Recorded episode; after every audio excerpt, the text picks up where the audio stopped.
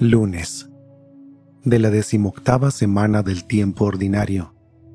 Evangelio según San Mateo, capítulo 14, versículos del 13 al 21.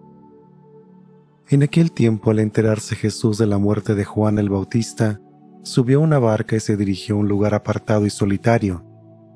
Al saberlo la gente, lo siguió por tierra desde los pueblos, cuando Jesús desembarcó vio aquella muchedumbre, se compadeció de ella y curó a los enfermos. Como ya se hacía tarde, se acercaron sus discípulos a decirle, Estamos en despoblado y empieza a oscurecer.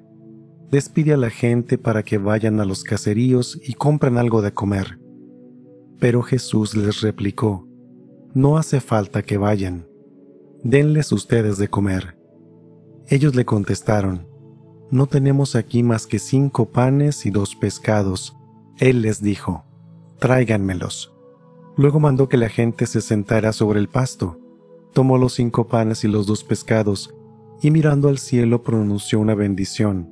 Partió los panes y se los dio a los discípulos para que los distribuyeran a la gente.